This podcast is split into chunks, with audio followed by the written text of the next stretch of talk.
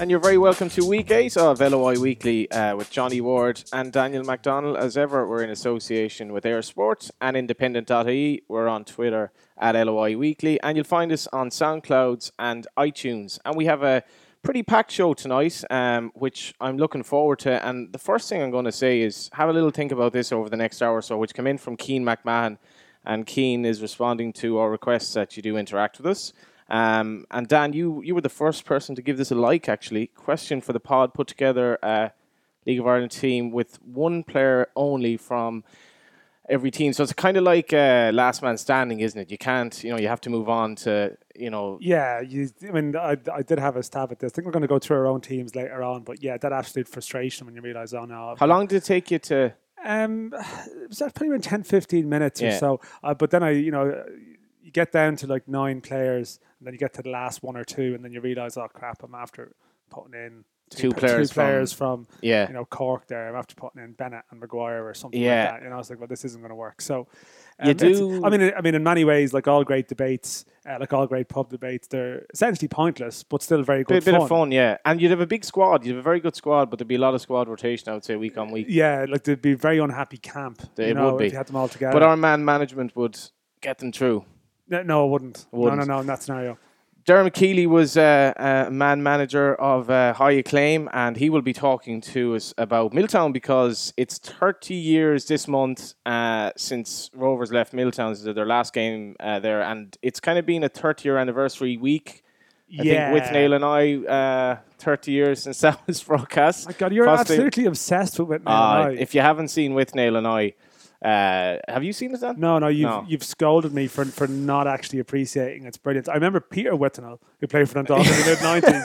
That's right, actually. you could do like a sort of a really Peter Whitnell and. Whitnell and I, the League of Ireland documentary version, and you know Peter's battles with the offside trap and all the other things that dogged them in the, in the mid nineties. Could be a lot of, it uh, probably wouldn't be as sophisticated a show. A lot of parlance there. Well, there are sort of two people in the world, two one person who hasn't watched Withnail and I, and one person who And Dermot has. Keely, of course, signed Peter Whitnell. Uh, so there you go. There perfect, we go. perfect symmetry. Ah, but it's perfect yeah. Wednesday. I mean, people, I know people listen to this at various times, but the, the Wednesday, April twelfth, is the 30th anniversary of the last game. Um, Yeah. Under, you know, at a time when Rovers had won three leagues in a, in a row under Jim McLaughlin. You were a nipper? Dermot, I was a nipper. Dermot Keely came in for the last year as player manager. Um, and was going for four in a row, and effectively, you know, Rovers won the double in 1987 in the shadow of, I I guess, you know, the, the club disintegrating in, in some way. So, uh, in fairness to Rovers this week, they they've rolled through the nostalgia, and some great newspaper clippings and and pieces, and even last night I was sort of researching a piece on it, and and went searching through the archives. There's a great "Come Here to Me" blog. I don't know if you've read it. It's sort of on Dublin life and Dublin through the years Yeah. and stuff. Had a very good piece on, uh, you know, the, the media coverage around that era. And you know, Dermot Keely, we will speak to him, and he was right in the heart of it. And I think he's since admitted, probably as a young player manager, he had a certain tunnel vision about.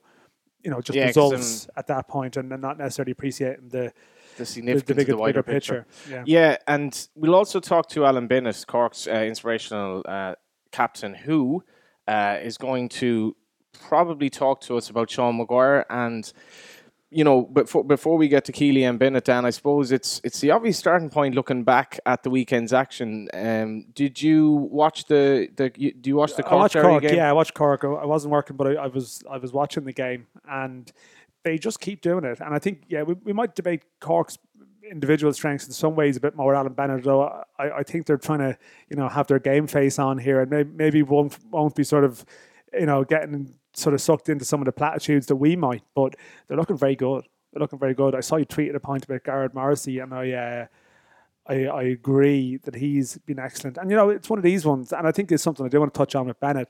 Like, I can't figure out how Morrissey, for example, it just didn't really happen for him in England. He played 10 times with Cambridge in a period of time. And uh, and you have this with Sean Maguire as Maguire well. Maguire at Dundalk. I mean, Uh, he- and in England. Well, in England, he scored a couple of goals at Accrington, and he was a different player and different sort of, you know, person then, maybe. Is there any Um, argument to make that they're they're just in a kind of a maybe they feel in a better place in the squad with Cork that you know maybe they didn't fulfil the, their potential Possibly. and they're also quite young. Well, possibly. I, I think you know Morrissey.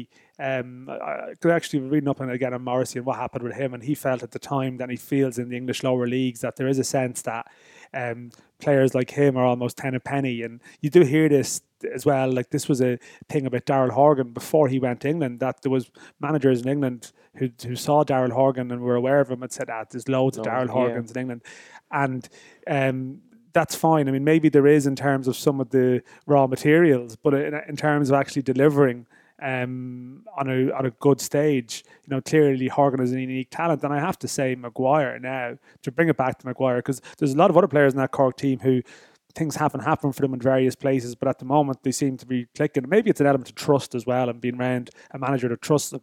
Um, but Maguire, I just think he's. I thought he was good. You know, you always thought he was a good player. I mean, I remember watching him for Waterford in that playoff against Dundalk in 2012. Lifetime ago. When, you know, and, and Maguire, he's, he's the this soccer writers player of the month. He's, he's spoken about, God, what would have happened if Waterford had beaten Dundalk in that playoff? What would happen to him nothing would have happened in Dundalk. Dundalk could be anywhere now. Um, and it's the whole sliding doors we, thing. We spoke to Stephen O'Donnell last week when he was talking about where his career was basically at a crossroads. And Maguire, after Dundalk, you know, he went to Cork without really any great kind of hype. Not fair. When he came back to, remember, he came back on loan to Sligo and nothing really happened from it all there. And this is the thing. He's only 22 now. That's but, the hard thing but we have, we have a tendency, you've always in football, there's a tendency to condemn people. And even now, because I think we're going to go into a broader discussion there is now a discussion to be had about Sean Maguire. You know, could he be in contention for the Ireland squad? And you're a uh, lot closer to this setup than I am now in terms of you know what the strengths maybe of the Irish peripheral players, and surely there is an argument that he deserves maybe a call up of some note. Yeah, I think like you have to be realistic as well. You can, you know, sometimes there's a League of Ireland player doing well, and you say, well, he should be in the squad, um, but you have to look at that position in the squad, and realistically, you'd make this point if you had four or five Premier League regular strikers at the moment, then Maguire wouldn't be in the discussion at all. But we don't. And um, the Ireland squad at the moment is populated f- forward wise by, you know, 30 somethings. You know, the, the, Shane Long was the youngest member of the squad last month. Um, and we have a real problem going forward, quite literally, in, the, in that respect. You even look to England now and say, well, where are the other options, say? You know, the Scott Hogan at Aston Villa, does he even want to play for Ireland? Paddy Madden, League One, has done very well. You know, he's, he's as close as it could be. Adam Rooney in Scotland, O'Neill doesn't seem to trust him. Maybe doesn't trust the SPL. And if doesn't trust the SPL, he's probably not going to really trust the League of Ireland either. However, you do think as well um, as sometimes we you get accused of building your players up and being unrealistic. The flip side of that is though you look at Daryl Horgan now and how well he adjusted. And maybe a year ago, there was, or particularly in July, August, when the Dundalk were taken off in Europe, and could Horgan play for Ireland? I think there was a lot of people who have, have a real lot of affection and time for League of Ireland football who just said naturally, nah, he's not ready. He wouldn't have been up to it. I think you can look at it now and say he actually would have been. I mean, Horgan could have played for Ireland, uh, I think, last autumn comfortably. And I think maybe you have to look at Maguire on his individual. A bit John Giles here, judge on its merits or something. You have to look at Maguire on his individual. What are merits. the flaws in his game? What well, are the flaws in his game that would prevent him from going to the top? Or, or what are his limitations? Well, I think he's actually improved in areas of his game where maybe you look at his size. That would be a natural natural concern, and you wonder actually would he fit into the way that Ireland play, and actually that could be a that could be a concern. The League of Ireland player couldn't fit into It's sort of ironic. You know, like he's actually always been quite good with his back to goal. Like when he was younger, it was sort of chat about Sean Maguire as a number ten type of player, and he's spoken about the fact that when he went to Cork, really it's the first time he's properly played as that number nine central player in his career, and I think that's I'm just like amazed by him now. Um, just how effective he's been outside the box in games. Um, and we always knew, really we always hard. knew he had that in him. Um, but even in the European game last year in the Europa League, there were signs of that in Belgium, and um, that he was he was really up to it. And missed a big chance in Genk actually. I, in the yeah, I missed chances, but I and he was, was taken off in the was, second leg. Was, yeah, well, yeah, maybe yeah. I don't know. There was interest from clubs at that point. Maybe his head was turned a bit, but that's that's you know that that's and in and in fairness now. to the Cork team, if you look from from their midfield, and there's been a lot of talk about the front three um, which is now Dooley, Maguire, and Sheppard, and they are diamond at they're, the moment. They're good, but just to go back to the point about Maguire, that I think realistically, um, you know, there is an enlarged squad in the summer, and um, there's games around that time. There is suggestion, you know, could he be involved around the Uruguay game? There's a game in New York. um, where I suspect there's going to be a, a huge amount of pullouts from the senior squad.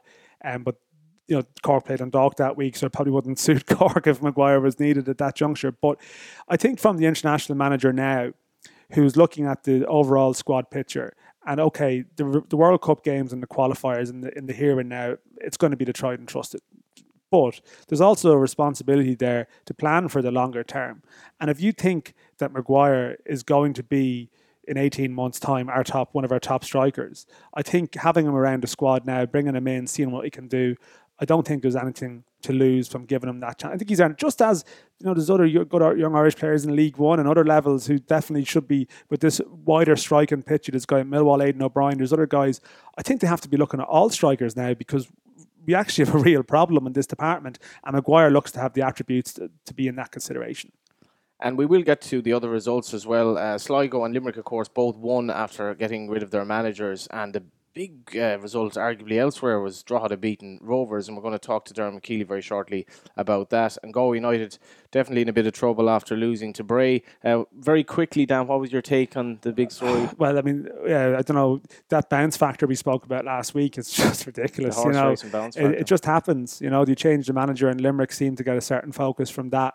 Um, but but I certainly think that the you know Shamrock Rovers are in the news this week you know, as you said, they're doing laudable efforts to mark the Milltown anniversary, um, but they're also in the news for other reasons because I think uh, Rovers losing in Drogheda was the standout result of the week for me. You know, five defeats in eight games. Um, that's heading into alarming territory, I think. Uh, Rovers have obviously come a long, long way since uh, the days of Milltown 30 years ago, and you know, even talk of what's happening on the pitches is uh, incidental to the fact, I suppose, that they're in Tallaght and Dermot Keely was part of that uh, last Milltown era as a player manager. And Dermot, it's great to have you on the show. Uh, pleasure to be on. And uh, before we came on air, you, you, you I, I still feel that you have, um, you know, you very fresh memories of that time, and maybe over the passage of time, you, you saw things a little bit differently because it was so conscientious what was happening, and uh, obviously your job was to try to get the team to win on the pitch. But there was so much going on outside that made it a, a pretty memorable time to be involved in Rovers. Yeah, it was a very difficult time. It's, I, it was, a, it should be a, a time where you just have really, really good memories. But unfortunately, the year after that, when, when we moved to Tolka, you know, it was it was really hard, really, really hard. Um, I think because at the time, I you know the people I had no concept. This is 30 years ago. I'm 63, so that's 30. I was 33 years of age. All I was interested in was winning medals, mm-hmm. and I, I had the good fortune to be appointed manager when Jim McLaughlin left, and I think we won that double better than any of the other doubles. I mean, in the sense of more points, and, and we won the cup at three nothing. I mean, we were an exceptional team, and all I could see was winning another league and another league and another league, because there was nothing. Just, there was nothing there. There was, it wasn't like Dundalk and Cork now, where Cork has slowly crept up and, and probably caught up. We were, we were, we were still the outstanding team, and I wanted that. Well, that was my only that was my only motivation was to see that team survive and go. And at the time, um, I was given to understand that the move was going to be such that they were going to sell this for housing, which even then was probably a bit unique, but I, I, I could see the logic of it. And they were going to build a spanking new stadium in, and not build, but upgrade Tolka Park to, into what would have been a fantastic modern stadium. And that's all I could see. I, I couldn't see, and I never, at that age, uh, at that time, I didn't appreciate the history of any club. Uh, all I wanted to do was win medals. Uh, I know, and I said, I said as much. I, I think I said once that oh, I'd play on Dollymount Strand that that was necessary to win another medal. And, and Rovers nearly did. They played everywhere else. Well, that was my yeah, but my motivation was purely purely personal, as it is with players. I'm now at the age where I look back and I know I loved football then. I didn't love the League of Ireland. I didn't love Rovers or Celtic. Or, I, I loved playing. I loved managing. But now, when you look back, if someone told me tomorrow that Dundalk were going to move from Oriel Park to some other ground, I would be really, really upset about it. Because uh, there's an emotional attachment there. I would I would see the bigger picture still, but at that stage I, I didn't, I, and I, I probably alienated the fans, and for that bit I, I, I was wrong. I mean the fact that I, I couldn't understand the depth of feeling that people had for, for the club. Uh, I and I didn't understand that. It's only it's only in later years you begin to understand how important fans are and how important the tradition of a club is. But unfortunately, my thing was always just win, win, win at any cost. Dermot, I mean, just specifically the game against Sligo Rovers, the last game in because I know there was sort of pitch encroachments and a lot of emotion around that game, and I think you were obviously involved in sort of interactions with, with fans. Like, what's your specific memories of that day, the actual mood around the ground that day? Beautiful day. Um, really, really, really summery day. People on the pitch, I had to go out and try and get them off the pitch to, to, to let us finish the match. Um, again, not really knowing what what was ahead. Um, I mean, as I said, I didn't. There was no there was no nastiness towards the team or nastiness towards me personally at that stage. I mean, in the end, I think I helped convince them all to go back off the stand and that it would be discussed again. You could talk about later that there was no point in, in giving the game up again because you know you would have been, I presume, fine by the league. I don't know. It didn't get past that. Was, they were very emotional, and as I keep saying to you, that's not me. Uh, I wasn't emotional. I mean, I just wanted to get the match off and get get a double one again, and that was my motivation. Now people can say you're wrong or, or whatever, but at that at that stage, that's that's all I was thinking. Were you just too young to appreciate it, and now over the passage of time, you know, you take the bigger picture in, and you appreciate losing these grounds is never a good thing. Yeah, absolutely. But uh, you you would also have my other motivation, not just age. Uh, as you get older, you get you get mellower and you softer. You do uh, mellower, I'd say, not softer. you do get mellower, but at that time, you, you, you know, my my nature is was and is to be to be a winner, to to win everything. And I could see this team going on, as I said, for another two or three years. We could have won six, seven in a row. And I couldn't understand them not understanding that we could win it anywhere we liked, that we were so good. If you put it on Dollymount Strand, as you said, they nearly were there. That we win the league. Well, I, I suppose, Dermot. Well, I'm, I'm, you know, I'm, I'm barely in, into my mid thirties at this stage, so I didn't appreciate what it was like. But was it not this massive kind of um, dilemma that you're moving from somewhere like Milltown to Drumcondra, which to me at the moment would just seem a crazy thing to do, because presumably the fan base that was anathema to them. Absolutely, but then you have to think that I'm an outsider. Mm. So moving to to Tolka, I didn't understand the difference between Drumcondra and you know Milltown. I didn't understand that the fan base was predominantly. I mean, I obviously understood it, but I didn't. I didn't. The concept never clicked with me that that you, because you can just go to Tolka. But I mean, in those days, again, 30 years ago, you wouldn't have been. It, it would be more feasible now. In And, the sense yeah. transport is easier and everything else, but from for, for those people then, for, for the fans there, they would have having to get two buses to get to Tolka. Sure. But Uh, I, I wouldn't, I wasn't, see, I didn't, I wasn't thinking about that. Well, you've- I you've spoken- thinking about another league. Yeah, and you've you've spoken about Dundalk potentially leaving Oriel, and you've written about Shels and their Tolka situation. Where do you? Yeah. What's your take on that now, as somebody who's obviously been close to both of those clubs? On what's my take on, on What's your Shell take on? Tolka in particular? To me, it's logical. I don't think. But the club, see, there's no, there's, there's no right way or there's no one correct way. Shels have financial problems. They have, you know, they, they difficulties on the board. They, they difficulties with the ground. So the ground is falling down. It's dilapidated. It can't, it can't be, can't upkeep it. They're in the first division.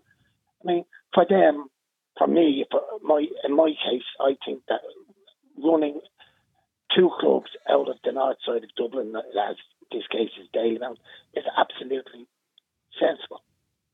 You know, and yeah. I don't think I, I take your point now that it's it's only across the road. And I, was asking, I, I I was I didn't try to grasp the fact that you were uprooting someone from the south side. It was like bringing Athlone town across the, the south and saying that's your mm. that's your ground. You know, uh, and I again, as I said, I didn't understand it. I think in the modern day now, people understand about finance and they understand that really in the, in the league you probably just can't maybe clubs can't afford to have the ground their own ground and it would make sense for I think it makes sense anyway for for Shels to move to Edinburgh. Now I know there's the there's there's hardcore and I don't mean that in a disrespectful way mm-hmm. of Shels fans who well, this is an anathema too as well. But I, I, I sometimes think you have you have to move the times. Now maybe sure. maybe in my head twenty years ago I'd hate to think I was ahead of my time, you know, but there you go. Der- Dermot, I mean, just, I mean, not to go back over it all, but I mean, at the time you didn't realise, as you said, you you just had the sort of tunnel vision on focus on results. But when did you realise maybe that you'd you'd made a mistake, I suppose, at, at that point, or maybe you'd you'd backed the wrong horse. But how long was it? Just that year in Tolka that followed that was so fraught. It seemed that that you, was that the point where you almost had some no. regret or was it later? No, no, no, no. I, no, it was later. Yeah. I would, I would have had. Now and then, I'm being completely honest.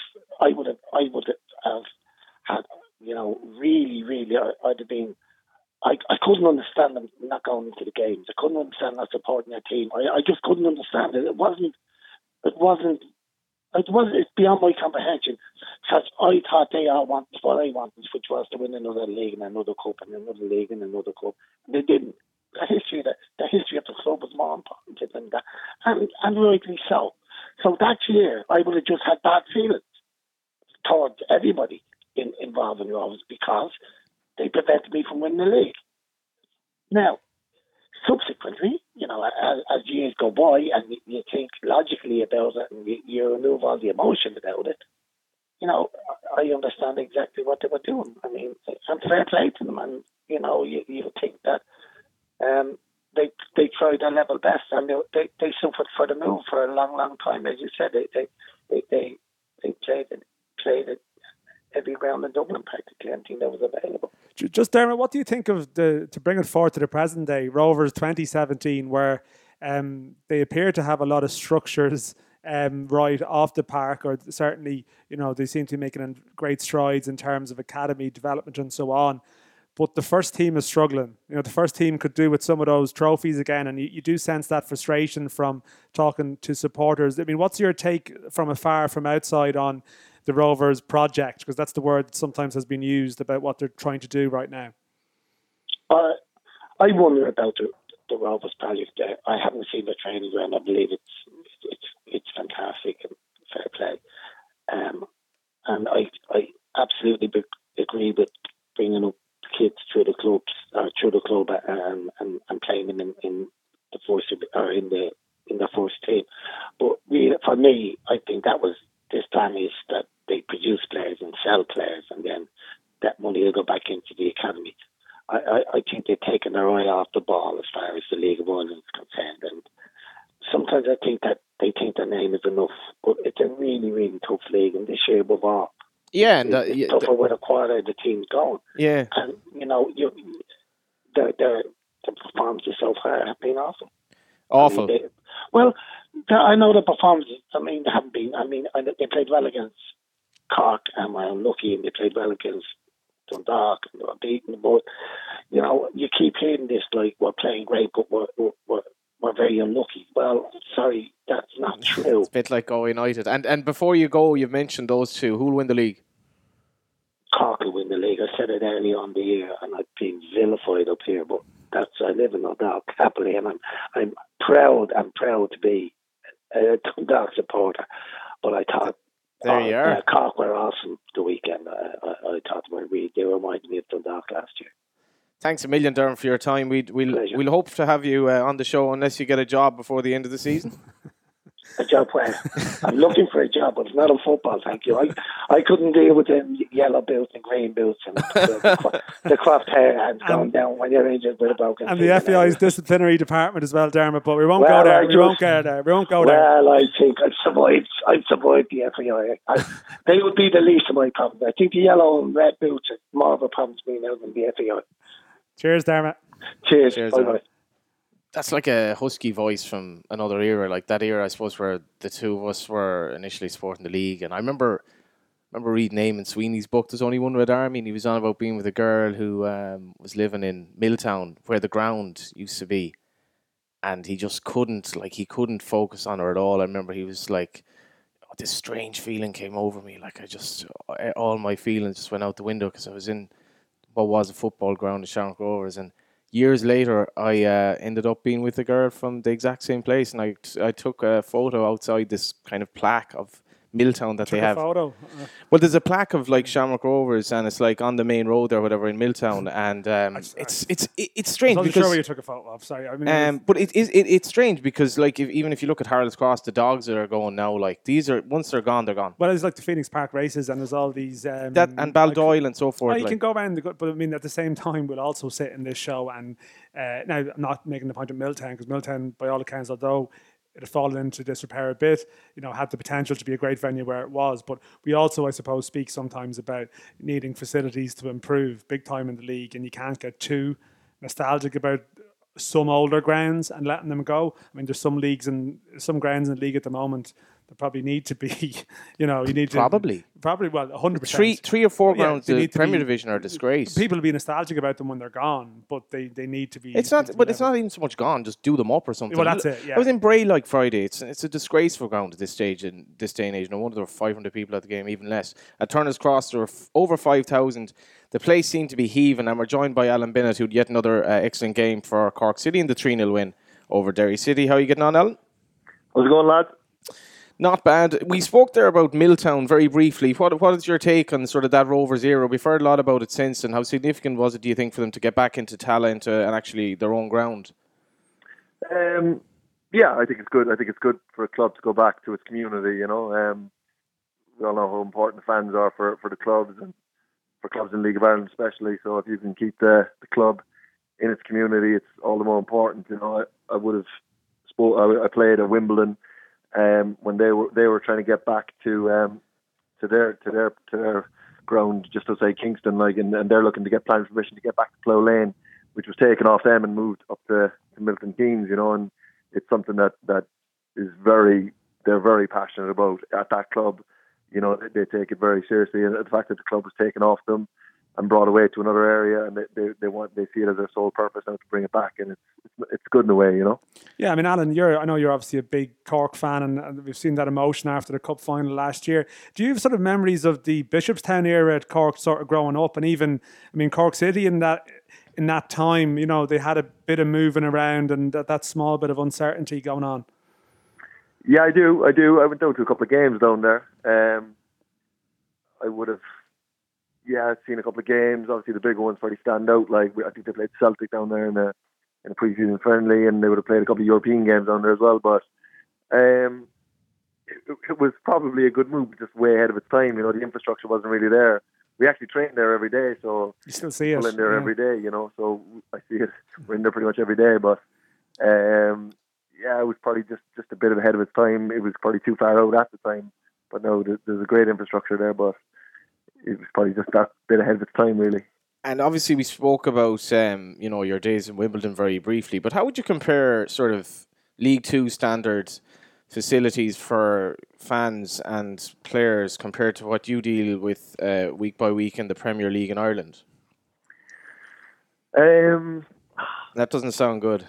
yeah, um, I suppose like you were speaking there, there are a few grounds in Ireland that could do with a refurb, to say the least. But um, you see, in, in England, like there's a, obviously a lot more finances to main game. You know, it's the money comes down from from the Premier League, which which is huge. The FA is a massive organisation.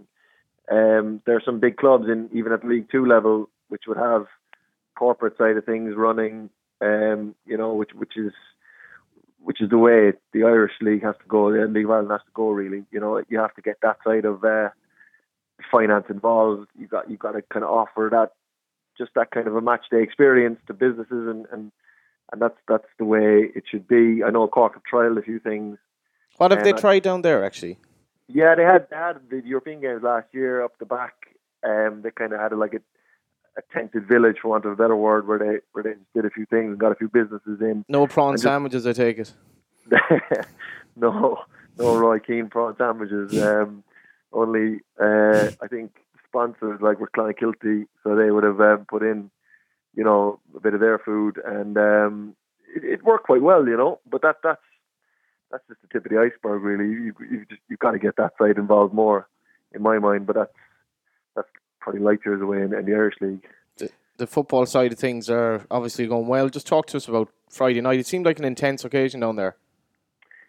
Yeah, it was. You know, it was because of everything else around and involved. You know, um, like we obviously had two Derry lads playing for us, and uh, it was quite an emotional thing. I think, I think a lot of lads are kind of happy to have it away. You know, because it, you know a, it was a tough game, number one, and then just everything else around it, number two. But um, look, we the game. But was I look back at the game. I, I don't usually look back, but I look back at this one and it was kind of scrappy enough for the first 20 minutes and the goal kind of settled us down. But we just kind of have those players at the moment that can kind of score from anywhere. You know, you, you have Douls just making a, a, run into the box, and he's when he gets running and gets run the players, he's he's quite difficult to stop. And then just Gary Buckley's looking to get into the box more, and he got into the box and scored. And then that kind of settled us down, and we were able to kind of get into our game a bit more. Um, but at the moment, ah, it's just a real pleasure to play in this team. You know, I've, I've I'm a Cork City fan as well as a player, and if I met Stephen Dooley on the street, I'd thank him, you know, for what he's done for for our club. I really would because I've seen what he, what he could have done in the summer. He could have left, but he didn't, and it's it's a rare thing in football these days that money doesn't dictate a decision, you know, and he deserves all the credit for that. And so I'm a big fan of his. And do people understand it, him down there? He's he's got that mad North Antrim accent, and obviously Cork's accent is a bit odd as well. Uh, do people know what he's saying? Uh, they do, to be fair, because he, he went away for a while to the states, so kind of. Um, that must be an element of it as well. Yeah, he's a, he's a, it's out there. Yeah, yeah, it is. It is a bit. It's a bit mixed, but like he's quite he's he's quite an introverted character, you know. But once you you get to know him and get talking to him, he's you know he's got a real dry wit about him, and he's he's a really good guy, and and he the lads love him. Like the the you could see when he scored, when Buck scored, like a lot of the lads went straight to Douls, you know, and like you can kind of see a lot of things in those kind of situations, you know, how people feel about people. So like we everyone understands how important he is to the team and as I said earlier, a lot of times money dictates decisions in football and Douls made a decision in the summer where money didn't dictate and that is like massive in my mind, you know, it just just says everything you could say about the guy. I mean, Alan, it's striking. You mentioned, say, Stephen Darren, and it's even been noticeable the last couple of weeks how different players have chipped in. But I guess there's always going to be questions about Sean Maguire, given the the status that he's assumed. And I am interested in asking you, as a as a centre half who's played at various levels in England, just how good is Sean? I mean, I'm not necessarily asking to put him on a level with a particular league or anything like that, yeah. but just in terms of his overall ability compared to what you faced in various in various at various standards of play. I mean, how good is this guy? Yeah. Um, to be honest, I'm seeing a lot of similarities between him and Kevin Doyle. You know, when Kevin came to Cork, like similar kind of players, they, they score a lot of different types of goals. They put in serious work effort for the team. Um, they're both kind of that similar kind of build. Maybe Kevin's a tiny bit taller, but like um, they're both you know can hold the ball into them. They, like Kev went was that was that pass that you know didn't really work for him. Came down to Cork, and by the time he left, which was mid-season, he had 17 goals in the bag. You know about that, it's 17, maybe maybe 18. Sean would probably be around the same mark hopefully all go well, you know, about in, in in the middle in the middle of our season. But um, where do I? Yeah, he's like, he's 21. You know, he's just got he's got so much potential, and he comes in every day.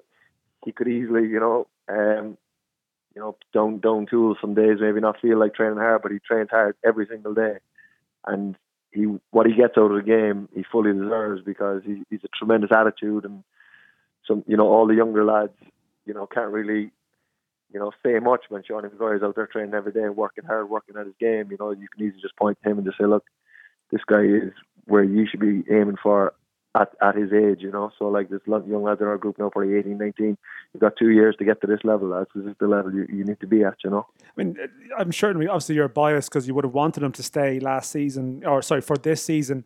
And I know he possibly could have left, but can you see, just from Sean's perspective, the value of of staying, you know, staying at home? Maybe if it's just for another year, because I guess, and you know from being around the game, I think Sean has touched on it. Sometimes happiness is underrated in football, and that if you're at a club where you're loved and you're playing good football, I mean, you can't you can't take that for granted. I guess. No, absolutely, absolutely, and like he's you know he's a pretty level-headed guy. I would have had a couple of conversations with him at the end of last season, and like I just said to him, look, maybe if you give it another year, you can make a good move into a great move, and you can you know or like you know, there's, there's, there's still time for you. Like there's plenty of time there. So, like for him, I also said, look, you you got to go somewhere where you're the number one. You know, where a manager sits you down and says, look, you're coming in as my number one guy. You're going to play. I'm going to give you all the opportunities to, to get to get up and running. You know, rather than going in as as one striker in a in a bunch of four where you don't really know you where you are. You know, um, so so they're the kind of two things that have to be in place for him. I think what, what my opinion was for him. But like for him, yeah, it's it is like a lot, a lot to be said about being happy for where you are and, and enjoying going into training. And you know, he's he's quite good buddies with Kev O'Connor. That, that and Duels actually the three of them kind of live together, so that you know they're in a good house and a good place. And there is a lot to be said for it, and and and I'm sure he will he will get a great move. And probably you know since Daryl and, and Boyle moved on. The, Sean, he's probably the, the main focus of the league's media now, and the, the, the main focus of the speculation. He's probably the next one. It's probably it's probably go from our league, maybe McEleney after that. And what about Kevin O'Connor? Yeah, he's a, he's he's kind of like defenders. We kind of stay off the radar a bit, you know. Yeah, they, are they not the players almost more likely to make it in England if you look um, that, it, like yourself did as well? You know that that's we have a lot of very talented defenders in Ireland. Absolutely, absolutely. And but you see, you got to clock up the games as a defender. You know, but like Kev, I would be in a much stronger position now than a lot of 20 year olds in England in squads. You know, he, would have probably come to the end of the season, maybe 60 games in, in the men's league under his belt, maybe eight of those in Europe, European football, you know.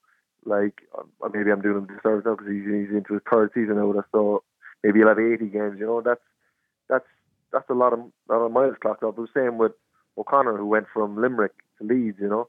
They would look at him as a 19 year old and say, this guy's played 60 games in a men's league. I see him. Every, we, we've looked at him 10 or 12 times. It's a no-brainer for some of those because they'll have 19 year olds over who'll have played no games and they're not sure about. They're thinking, should we invest more into these guys or should we take this kid who's, you know, proven himself in a men's game? Like I'm, I've been saying it since like I've come home, lads. That the pathway for me is young lads come into your League of Ireland clubs, play games, and and, and go over at 18, 19, 20 as opposed to 15, 16 because... Sounds like you were listening to the pod last week. I think it was the entire theme of the show really with Stephen O'Donnell right, and that, yeah. Right. I, I, think I think they just pick apart problems. You know, they create, not create problems here, but you're under more scrutiny when you're coming up to an academy before you get to uh, underneath a first team manager because the guys who are bringing you through the academy, they have to produce bulletproof players, like, because their whole job depends on it. So they're more likely to pick problems and find problems and, you know, oh, maybe, maybe not.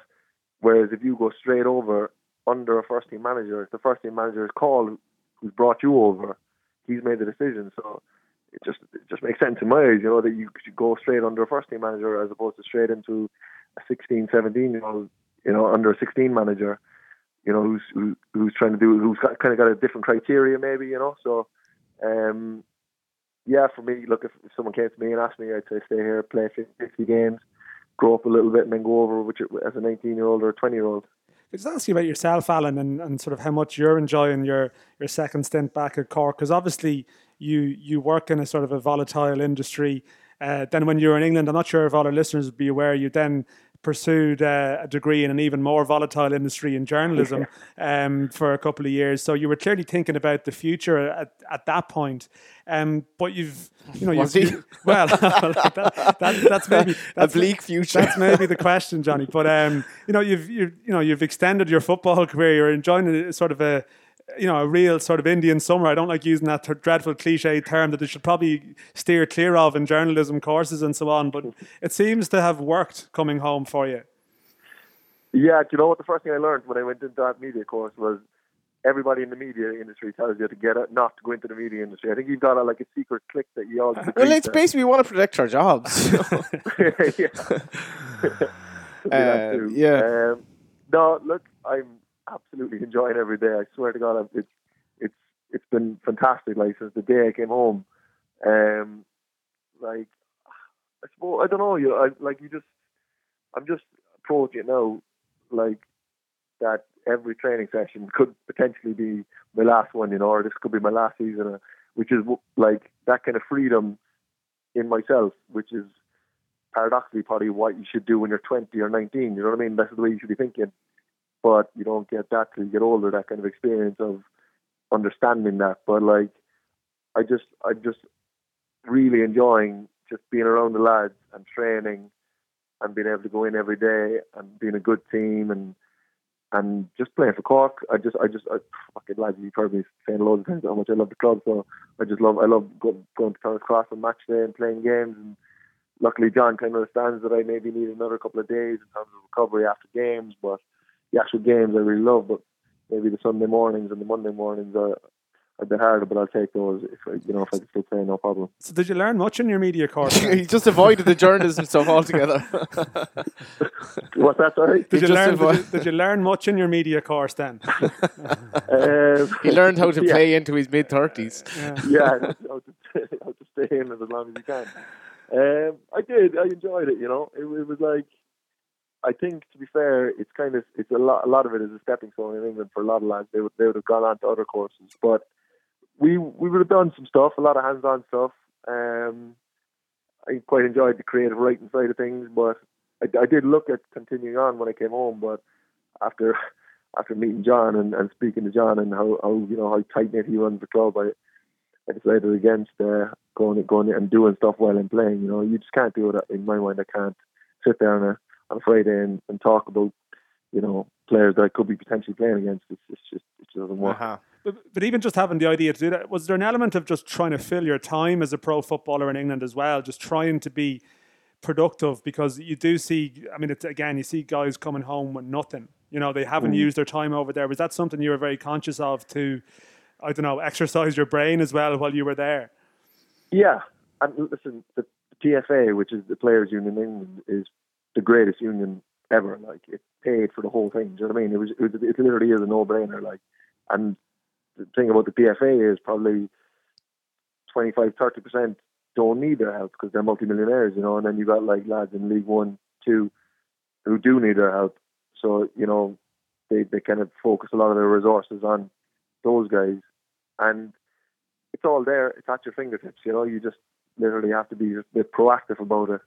So it, they came to me. They came to they came to come to all the clubs, and they just said, "Look, this is there." And I thought, "Sure, why not?" Like you know, it, it it was really tailored towards professional footballers, so they understood the regime, they understood the season, they understood the time. It was based in Staffordshire, which is outside uh, Stoke. You went up once a month. You did two weeks in the summer. So all that was kind of really tailored towards professional footballers, and they were understanding, you know, not to be pushing you towards the end of May when you know you're coming into kind of a, an important time of your season, and and not to be annoying you around Christmas. You know, the usual kind of Yeah. student, you know, peak times. I suppose they kind of tailored those a bit differently. So, um, yeah, like all that, it just it kind of falls into your lap. Really, I think, like you know, I'd be, I'd be stupid not to do and not to do this. Like. Without a doubt. And unfortunately, um, we, we were under a little bit of time pressure with you because, um, and I'm not really sure I should say this, you've Pilates uh, just after the show. So I'm going to ask you firstly about Pilates. Does it actually help in terms of extending your longevity? And then lastly, Bohs on Friday night in Dalymount. Yeah. Pilates thanks, for, bring- first. thanks for bringing that up. Yeah, yeah. Um, I am. I'm. It's good. Like you know, it's something that I just kind of started falling into over the last last year, I suppose. That I kind of I realized that I have to do something else. Um, you know, I, I can't move the big weights anymore.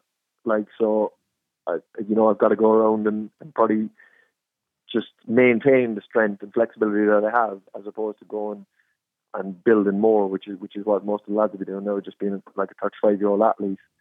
Um, Are you going to get reason. some slagging from the Bohs fans now? I'm just thinking they can be a bit uh, bit narky. They're going to have some Pilates related song for Benno at the back. Yeah. Ah, sure. Bring it on. There's no bother there. There's always good crack up there with with the dogs, you know. So I enjoy that. There's no How will it go? How will it go? Yeah, it's it's it's a, it's a banker kind of a way win for everyone, but is it going to be that easy? Um, no, definitely not. Listen, Dinny Corcoran's a good player. Up front, he'll be handful. We'll have to deal with him. Um, they're well organised. They've just been really badly hit with injuries, you know. So you kind of really don't know who who who'll be back or who'll be out for their eleven on Friday. But they're a good team when they get their good eleven on on the pitch, you know. So um, we'll we'll we'll prepare now. What today Tuesday? We'll do we'll do a bit a lot of bits tomorrow and Thursday on them. So we'll be well prepped on on on who or what we think they'll do or try and do, and uh, we'll uh, we'll just prepare and and just two two away games out in Dublin in, in the next two Fridays and we've Limerick away in between. So it's it's a tough enough week we're kind of heading into, you know. So hopefully yeah, we can just maintain our, our kind of form. Absolutely. And Alan, listen, best of luck for the rest of the season. It's been great watching Cork City so far, and uh, we, we hope you know you don't get scolded for being late uh, for Pilates. No worries, lads. I'll slip in the back door there. No one knows me. John Cheers- Caulfield doesn't go cheers, with you, does he? What's that? John Caulfield doesn't go with you, does he? No, no. Not yet. Uh, it's just me. Yeah, I uh, stay on the back. Keep keep the head down. Best of luck, Alan. Cheers. Down, Alan. boys. Thanks. See ya. Just, just thinking there when, when, when I watched him in England, and it was just this one-off time I was in London. I watched. I was like, this lad's come towards the end of his career, and that's a few years ago. And how many players down in the league would you say off the top of your head are older than Alan Bennett? And he's he's one of the best players in the league, and he's 36 this year. Yeah, in terms of outfield players, I- Yeah. I, remember trying to look at this last year before the start of last season, and I mean at the time you had Stephen McPhail was was still going, you had Colin Healy still going. Healy'd be one of them. Um, yeah, there was there was a but like, I remember having this discussion. Aside from goalkeepers, the number of guys in their sort of thirties that were playing um, was very small. Now there's a couple of guys that are moving into that bracket now. Have been around the league for a while, but in terms of that like mid thirties uh, veterans, I mean you had the Graham Doyle at Wexford, a goalkeeper. Um, God, I'm trying to think. You know, there wasn't. There's a really, There aren't really even small- goalkeepers, No, well, uh, see, now. but it, I think we, we've touched on it a couple of times in recent weeks. You had a spate, a generation of players that retired there. You know, retired quite early. You know, who, who actually, if you were to look at what age, I mean, Alan Bennett at the moment is what, McNulty is slightly younger. Is Oh? McNulty, McNulty would be younger than Bennett. like, 35, yeah, like 34, Alan Bennett 5. is is. I'm he's trying- 36 in October. yeah, he's 36 in October. But if you look at sort of the generation of guys there, um, I'm thinking of like Shane Robertson. Shane Robinson, like is 36. You know, he but he he was out of the game a long time, and there was a lot of players of that era who who packed it in relatively early for various reasons, just to, to pursue other things. Um, and there was you know there was guys who there was a tax break there and, and reasons to, to to quit. You know, just in case that was taken away, you- getting your best 10 years and that type of thing. Um, but it is hard to um, you know, it is hard to. Uh, to keep going for that long, and it's a young, it's a young man's Hence league. Pilates. It's a young man's league. Well, it, yeah, and but I think also part of that, and not to go into a big general debate as well, is that you, you do find that guys when they get to their early thirties, um, they need to look at their life outside football because they don't, they haven't made their millions here that they can suddenly retire on. You know, here he played for a long time in his career, but um, Jason Byrne is actually now still going in the would- first division. He would be the senior, the citizen in terms of outfield player now. Just thinking. Um, but a lot of other guys have just they haven't been able to make that commitment to the game once they get to a certain age, and they just have to look at scaling back. There's quite a few lads actually playing up up north now. Uh, from that time, like you know, is, is Jason McGuinness is up there, isn't he? And I think Ken Oman is up there, and um, yeah, I think he should have a few more quid put away. Although you do wonder why he's ended up there. Um, but I think uh, that that sort of the, the commitment um, is, is is not as significant uh, in Northern Ireland Sure, at all. but and he- I think that's more suitable to guys I- maybe who've it- got families, and it's a bit more. It's testament to him though that he's such a significant player in what at the moment is the best team. in- Bennett, oh, he's you been know, at 35. He's and, been fantastic. Yeah, and I, guess he's he just inculcates a lot of kind of belief in the other players because he's so much experience. I, he was brilliant in the cup final. He's actually been very good in the last two cup finals, and you know, in, in those big games, um, uh, you know, uh, naturally, and you know, he, sort of alluded to it. You know, the defenders do slip under the radar a bit, but you don't win the league with a bad defense. You know, it, it's a, a even Dundalk in recent years. We've we've spoken about the unheralded uh, quality of Andy Boyle, and you know you appreciate that, but also the the, the, the Massey, Gartland, Gannon, Boyle back four, which was so solid, and um, We do defenders quite well in Ireland. You know, they we, we, we produce good defenders. we do. Although we are going to come round later to our um, you know our one player from each team. I actually found defence very difficult because you you you, Well, you went for an attack of team, as did I. Yeah, you, and then all of a sudden you're saying, well, where are the outstanding defenders? Maybe at the other clubs. Uh, I found the same and, thing, and yeah, that is yeah. maybe the the slight struggle. Um, And I imagine there are hundreds and thousands of people listening in thinking the very same thing when they were putting their team together throughout the show, and they're like, "Ah, you know, I had to sacrifice. I sacrifice." know that pain. I mean, they, know. they might have actually just stopped listening to the show and just turned off and gone to do it. Well, I'm going to promote it a bit more than that. Um, now we've an interesting group of fixtures coming up here: Bohs and Cork, uh, Dundalk versus Bray, Derry versus Finn Harps, which is in County Donegal, uh, which is going to be in Donegal Derby. the Donegal Derby.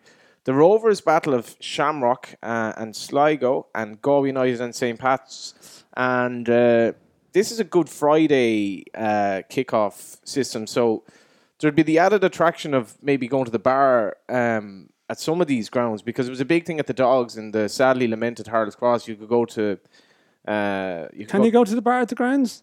You see, I, I, I'm, I was wondering that. Oh, I don't know. I don't. I, don't think, you Da- can. Dalymount will be open. It's a members. Oh, I've had it. Uh, I'm not sure about that. I'm not sure about that. Because remember, like it's a big um, boon for these places, like the Galway Dog Track and Harold's Cross. And I know Galway United were tempted to open their license for this game, but uh, I think they didn't in the end. But um, to less significant matters of who's actually going to win the game, there are a couple of. I was talking to a guy yesterday just in terms of like a betting angle because there are a few of these Talked to a lot of people about that angles. yeah, well, It's the- including you. Yeah, no, it's To be true. fair. This is, t- this is Um, in fact, you, you, you bring it up more than I do in, in general conversation among ourselves because I want to escape from it, and you you know you're Just drag a soccer in. man, drag me right back yeah. in. But there were three teams away sides that you could make a case for maybe at prices that were like seven to one, up to nine, ten to one. Bray at Dundalk, No, no. No. I think Bray are going to miss Conor Kenna. He's suspended, and um, you know, Bray. I think fanta- I mean, it's not it's not out of the question. Um, but even up in Derry where they were struggling, there was a couple of times Kenna even held them together, one or two interceptions. I just think, I mean, they have they have good options in their squad.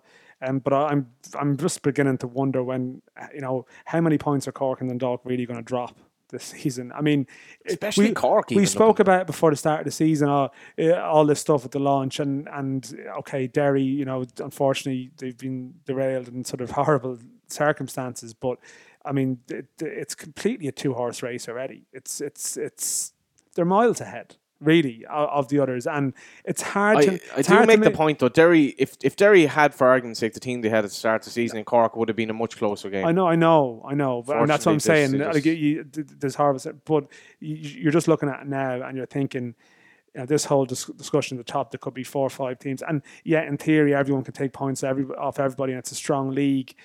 But I mean, the two of them are, are in danger of really streaking away in, in a serious level. I, I can't see Cork dropping points at I, Bohs. I can't. I, I think this is the greatest certainty of. I think a full know, strength Bohs maybe, but the injuries that they've been hit by have completely weakened them. poor results Um. Cork, they've got Pats. I, I mean, Pats are slightly more streaky, um, but at the same time, like there's just this a real efficient Cork machine at the moment. Um, and I I think Alan is right. Like he's mentioned the the likes of Dooley and Sheppard. I mean, Sheppard's been Works brilliant. his socks off. The would, two would games Bolger get back into the team at the moment? It- it- To some people, the best midfielder in the league wouldn't wouldn't be guaranteed his place. Well, so- I think McCormack's done very well, and McCormack probably feels that's his best position.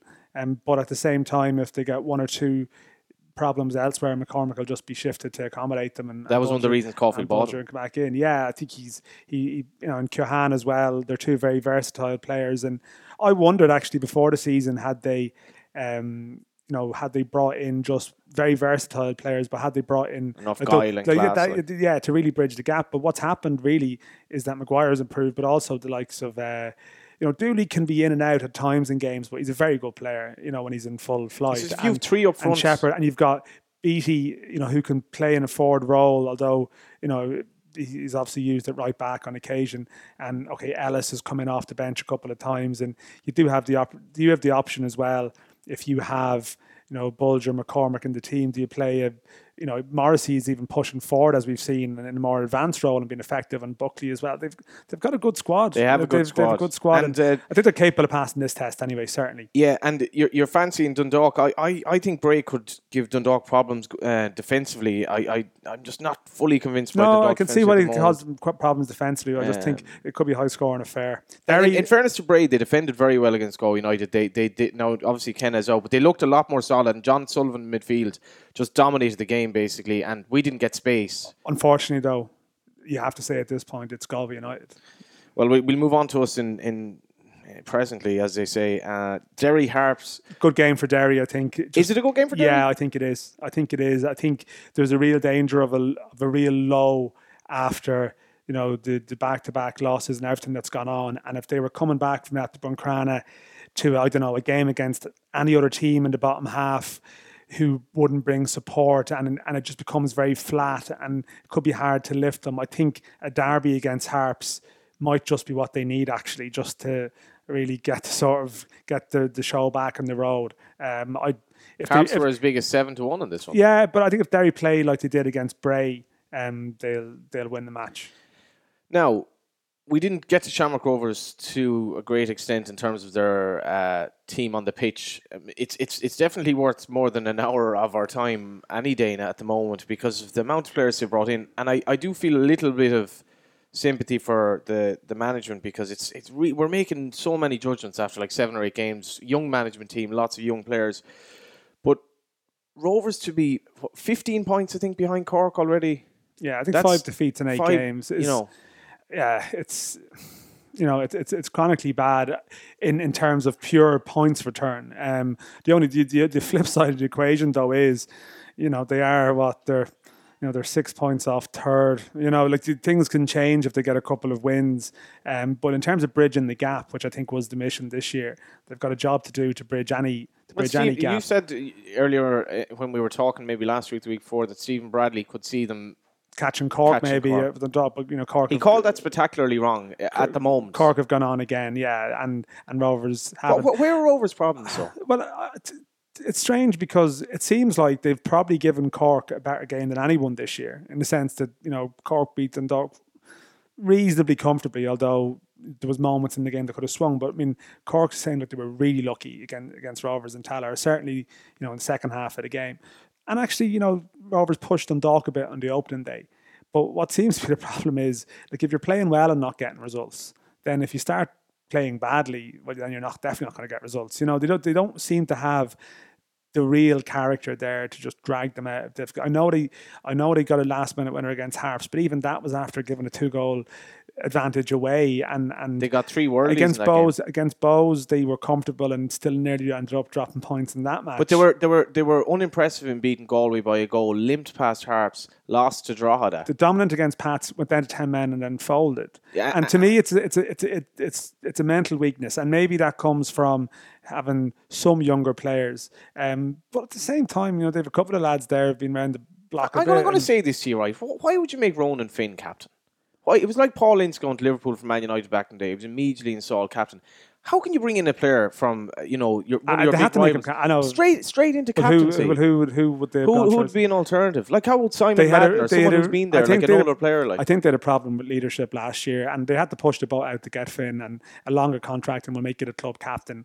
You don't bring Finn in and just you look at him after games now. He's just like he's head in his hands after these defeats, and you're almost thinking, oh, is he wondering have I he made the right move? Well, yeah, I think you know he's going to be asked about it. I mean, Ronan Finn was at the peak of his powers in October, November after the cup final. I mentioned Bennett earlier, and although Dundalk lost, everyone was raving about Finn, and even in the latter stage European games. And I think we always talk about Boyle and Horgan. Dundalk are really missing Ronan Finn as well, like seriously missing the service that he brought to that team. Um, and you know, but we mentioned that like guys get into their latter stage of their career and they've other things going on, and the security of that deal was definitely a factor. Don't The don't security of that deal. Yeah, well, I mean, he got a three-year deal. I mean, that doesn't. Surely could have gotten a three-year deal, Dundalk.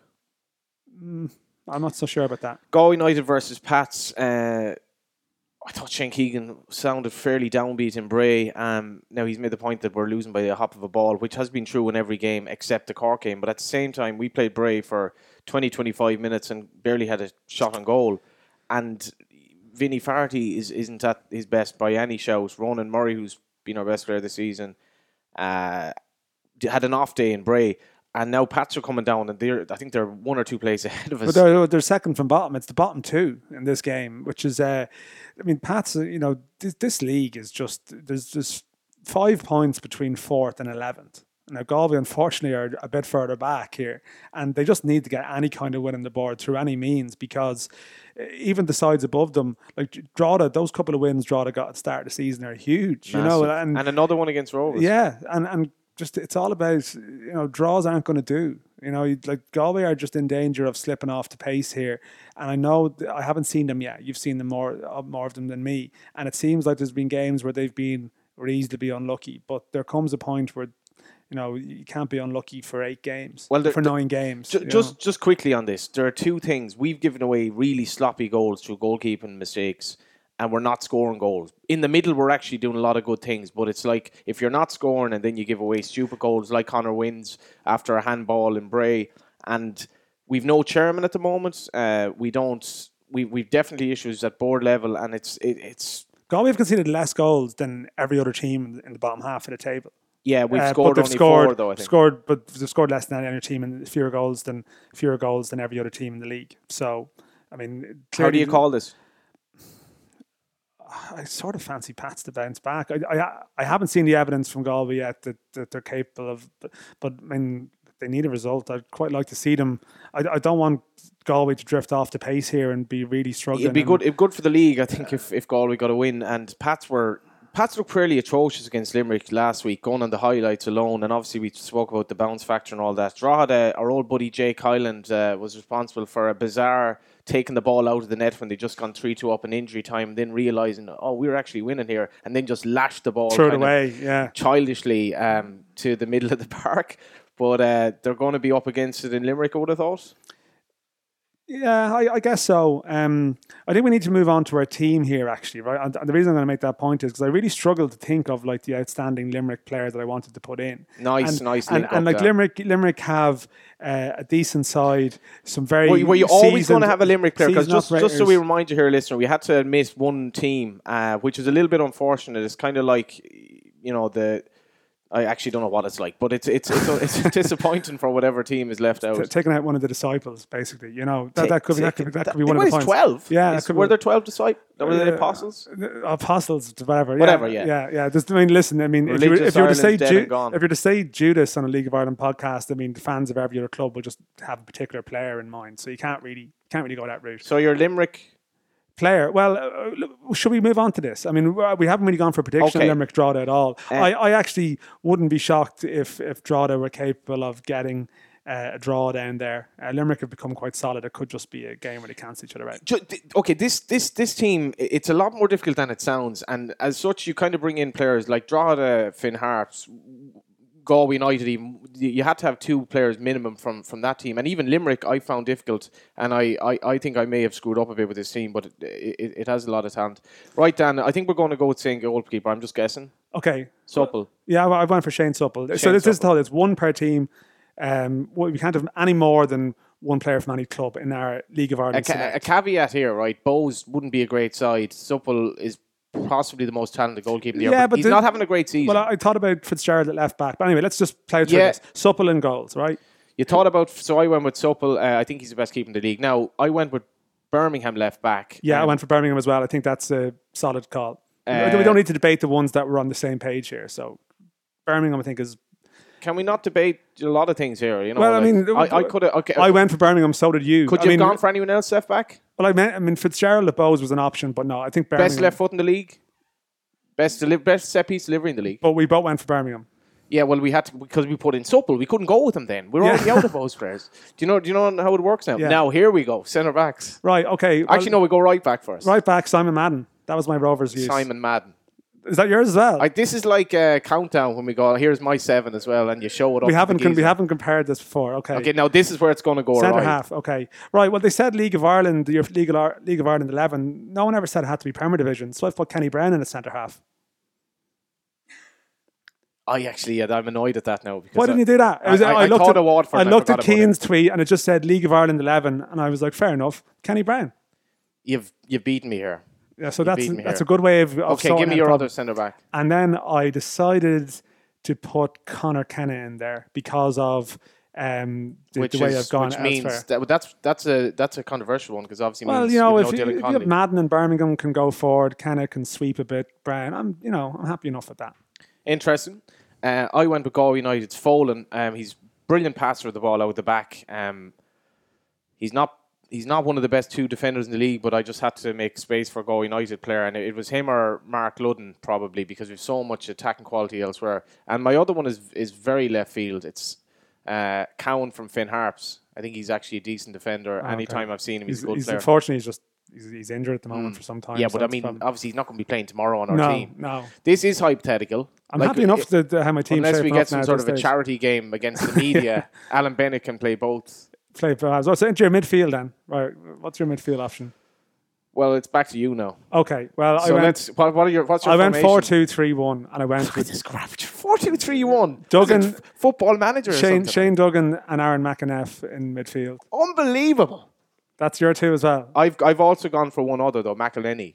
Yeah, no, I have him as well. Yeah. Unbelievable. This is a lot of harmony, Dan. Uh, this is like, yeah, I do think centre half is the key issue here. Yeah, I've gone for Duggan McEneff and Now- McEleney. the, the, the- the next the next three. Who are your two wide players? See, we've we've an issue here now because I've gone with Conley, obviously, Yeah, but I've also gone with Sadlier yeah, I've had. this is embarrassing. and obviously uh, Maguire up front. Yeah, well, I have Maguire, I've Sadlier, and I put McAleer from Finn Harps in because I've heard good things about him and Yeah. he's a Finn Harps player. I've, I've heard good things about him, and he's a Finn Harps player. I was actually thinking of putting him in, but I was like, I really haven't seen enough of uh, McAleer to Yeah, put him yeah. in. McCourt was the But, other one you um, could have put in, and basically then we've snubbed Drogheda um, completely, and I snubbed Galway to get Kenny Browne into the uh, get Kenny Browne into the team. The Kenny Browne call was was I I I just I agree with you. I'd put him in, uh, even though I think what he did this year was highly questionable on a professional level. But I guess he's from Waterford. Yeah, there The was ones that were difficult to leave out, uh, I I had a few now. I, maybe I'll start with Stephen O'Donnell. Obviously, I mean, look at the caliber of players you left out: Stephen O'Donnell, Morrissey, Greg Bolger. We left out McMillan, Fagan. Well, I know, yeah, but I mean, some of those like you can just list Cork and the Dog players. To me, I was going to put Ronan Finn in, but then you had to put um, right back was a slight thing. Adebayo rolling at He was my other option. Adebayo then I- rolling at right back was Yeah. another one um, that you could have thought just about. for his name as well. Yeah, great name. Uh, and then even I at one point, I, I just wondered was it what was putting Bennett at centre half just a solution, and like putting someone like Christy Fagan up front and you know shifting things around a bit. But I feel like you'd have to put Maguire and McEleney, I think, and any in any calculations for that for this entirely hypothetical situation, Well, which did- is unlikely to be ever did- recreated in real life. Did you did you put any stock on character? How they'd get on together as as blokes in the as, dressing as a room? group, not not especially. No, No, I'll a have to. I'll have to think about that now. I did realize at one point, you know, with, with Madden and Kenna and Bermingham, like could they have played together? And Browne and Pats, could they have been sort of how many of them could have even played together before as a back four? This reminds me of tell me tell me the story about when you were playing championship manager and you you, you put on a suit because you were in the cup final. no, no, it wasn't me putting on a suit. That was someone else who used to. I'm not, I don't want to shame them. Who used to. Uh, I think it's a mutual no, friend. no, then, it? yeah, it might be. Yeah, he wouldn't want to be named. He used to stand behind his chair while playing uh, championship manager, almost as though he was maintaining the posture of someone on the on the sideline, which is slightly unfortunate. Really, it's not a good way to Uh, spend your teenage years. I'm going to very briefly name one or two teams that we got, including from Eir Sports' very own Connor Morris, Schlingerman, which is a fair shout. Yeah, that was another option. Uh, Pender, Grace. Grace is actually a very good player. Very, very good player, and possibly could have been ahead of Folan. But Desmond, interesting. I don't think he's a centre back. Boyle, you mentioned him last Ethan week. Boyle. Yeah, I probably haven't seen enough of him, but he's. I mean, he's in the on twenty one setup. So Finn and Lynch, midfield. yeah, McNamee, McEleney, Conley, Maguire. We, we went for those four. And uh, no, we didn't go for McNamee. We didn't Oh, we, sorry, we didn't go for McNamee. McNamee, yeah. Uh, sorry, yeah, which again, that was one that was hard enough to leave out. But Galway Calcio, uh, from a Galway United fan who loves Italian football, what can be wrong with that? Supple, Bermingham Williams, Grace, Boyle, Okay. McEneff, Finn, McEleney, Yeah. Yeah. Connolly, Maguire, Sadlier. Yeah, it's quite very similar, team. very That's not a bad shout. Sadlier, I Uh, mean, Sadlier wasn't wasn't always picked by Dave Robertson as well. He Yeah, just, I think there may have been an issue there. yeah, like he's a, he's a very capable player. Scores goals, doesn't do an awful lot otherwise. Yeah, But- anytime I've but seen him, I've, he's, been good.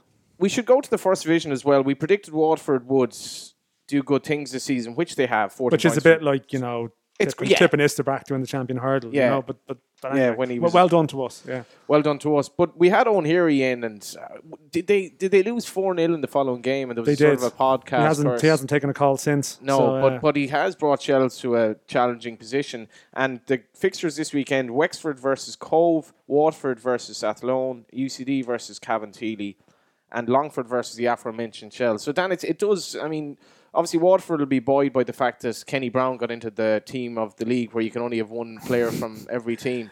But apart from that, like, will there be any sort of uh, worries for I them think- I think against uh, Athlone, considering Athlone are a joke? Well, Athlone, I mean, literally anyone is liable to be there, turn up. Um, I, I don't know, even want to dare predict what might happen in any Athlone game at the moment. I think we'll just go, we'll take it hour by hour with Athlone, to be Yeah, honest. I think Longford have been a big disappointment this year because They have. They, they, They were really they were have. they were meant to push Waterford. I spoke to people who around Longford who felt they could they could challenge and they uh, at the moment have what six points from seven games, which is not good because they I think they've put more into their squad than that. And um, last week's show was uh, a little bit different with Stevie in, and we got plenty of reaction and. Uh, some people not at all happy with uh, Damien Lynch's sort of Oh yes. Oh sorry. Yeah. I. I yeah. Well, he's the one that should be sorry. a here. lot of angry um, Bohs fans who mutual mate again. Is it the same mutual mate that? I actually think it is. It wouldn't be fair on uh, on on Murray to do that. Yeah. but but um, certain R. Connell. it wouldn't be fair. Um, but but he he, he was uh, you know he's he listen, Damo goes off on one on occasion, doesn't he? He has his, he has a few mad ideas. he's he's certainly big on the whole franchise model. Yeah. you know, and uh, certainly uh, the fans of Bohs who commented afterwards. Um, and you know, had some nice comments about the show, is not about Damo very much, but still, um, At least it- it's not you and I. no, it's a, it is a debate to have, but I mean, you can't like our traditions as such. We we couldn't. It's not like rugby as such, where you just you create sort of provincial teams like that play in some Create. other structure. You know that that's not going to. It's not. It just doesn't tally with football and the way of doing things. I the only thing, the only argument I would make about the county thing uh, the biggest obstacle, one of the biggest obstacles that the League of Ireland faces in terms of capturing the national mindset, is the fact that there's people in counties of Ireland who don't have a team to go to, and it's not natural. It's not natural for someone from, say, Kilkenny to to start rooting for Waterford when you know they've grown up maybe in their sporting life. You know that's the other county, and all of a sudden, then in, when it comes to like football, they they support them because it's the team in Okay, their region. okay. I think that is There's always a, there's- problem. I've spoken to people who've said, "Geez, I'd love to get into But the League of Ireland, I'm from but I'm from whatever?" Laois or whatever, Yeah. and I don't have a club." And Okay, so that hang is on, hang on a second now, right? So we're going to a ten-team league, whereas I think we probably should be moving towards a more sort of county by county model, where at least you have some team that you can support, like Tralee Dynamos, a team in Portlaoise, Thurles, for argument's sake. You know, You'd yeah, like yeah. them to be in the structure, but I How wouldn't. can li- it happen? I wouldn't. I don't think they could be in the top. You know, the top division. Like I, I think we need to focus on getting the standard of our top division very high. Maybe below. I'd love to see a team from Kerry come in. You actually see in the FAI Junior. Mayo have some You see really in the players. Junior Cup now. There's certain teams in places like Mayo and and and I think even Kerry. Um, at other levels of football, where there's actually crowds going to watch them, but and, and I do sympathise. Like Wexford come into the league, uh, the, into the first division, and you know your your first experience of League of Ireland life is the first division. That's not going to be a magnet for people. That's people aren't going to come in and go great. Like if you bring a team from Kerry into the first division, like here's the glamour of the first division. Like this week you've got Athlone. You know there's like 14 lads from Uruguay and the coach or something, and uh, you know six of the players have left. You know halfway on on the way down here. you know glamorous. like it's not like oh listen this is something I want to get involved in. So like that is the that is the slight problem that you face that I want you want clubs to expand and come in, but I don't think we have the depth of players to sustain like a 2024 team league or something. I think we don't in the south. We probably do if we had like an all Ireland. So it's, it's That's a not challenge. gonna happen, To, is to answer your question, what do you need? You need shed loads of money. You know, like you need shed loads of money to create stuff. If you're really cre- still very negative, though. I mean, the league is in a the league is in a good place. We've had we've had this a debate good place. And- on air, Johnny. and the- and had the- it off air. You, you, you had boy- a go me. You had a proper go me the last boy week. O'Donnell last week said, you know, the standard of this league, you know, and uh, he spoke about basically with pre pre Dundalk and post Dundalk, and that's where it is. And and But Cork Derry I- game was excellent Johnny, on Friday. It was, but Johnny, you, again, I say to you, you can't judge the league through the two, or one or two Okay, teams. so I brought my for Coventry. City sport mates, to go United and Sligo Rovers, two of the worst teams in the league. Thought the standard was great. Jeez, Johnny, y- y- people aren't really. so you- you, negative, You had, a, you had a right So go at me last week off air for, for pointing out stuff. what what happens off air is mentioned on the show if I wanted to be. Not not in this case because you know what Because yeah, you don't remember this. No. no, we, you're like passionately giving out to me for you know coming in Can with you the give out in occasional any other way, neg- negative uh, comment, and I did point out that say Bray are fourth in the league at the moment and uh, third in the league at the moment. So they're fourth. Uh, sorry, Third. Derry with the game in hand. Yeah, sorry, uh, and like 477 people watched them last Friday. That's 466 that's, on me, That's yeah. difficult. Ah, it's, That's difficult. So that's the challenge. If we judge it by Dundalk and Cork, the league's in a great place, a great, great place. But we need mid-table teams to be in a good place. But we, I feel like we've talked about this every week in some way. So yeah, but you're to, still wrong. Anyway, it's Uh, Weekly in association with Eir Sport and Independent.ie. You know, the interaction we had with regard to that team of the league really energizes today, and we definitely want more of your tweets coming in. We're on SoundCloud and iTunes, and please react to the show with your teams. We're going to list out some of the best and the worst of them next week as well because it was an, it was a good topic.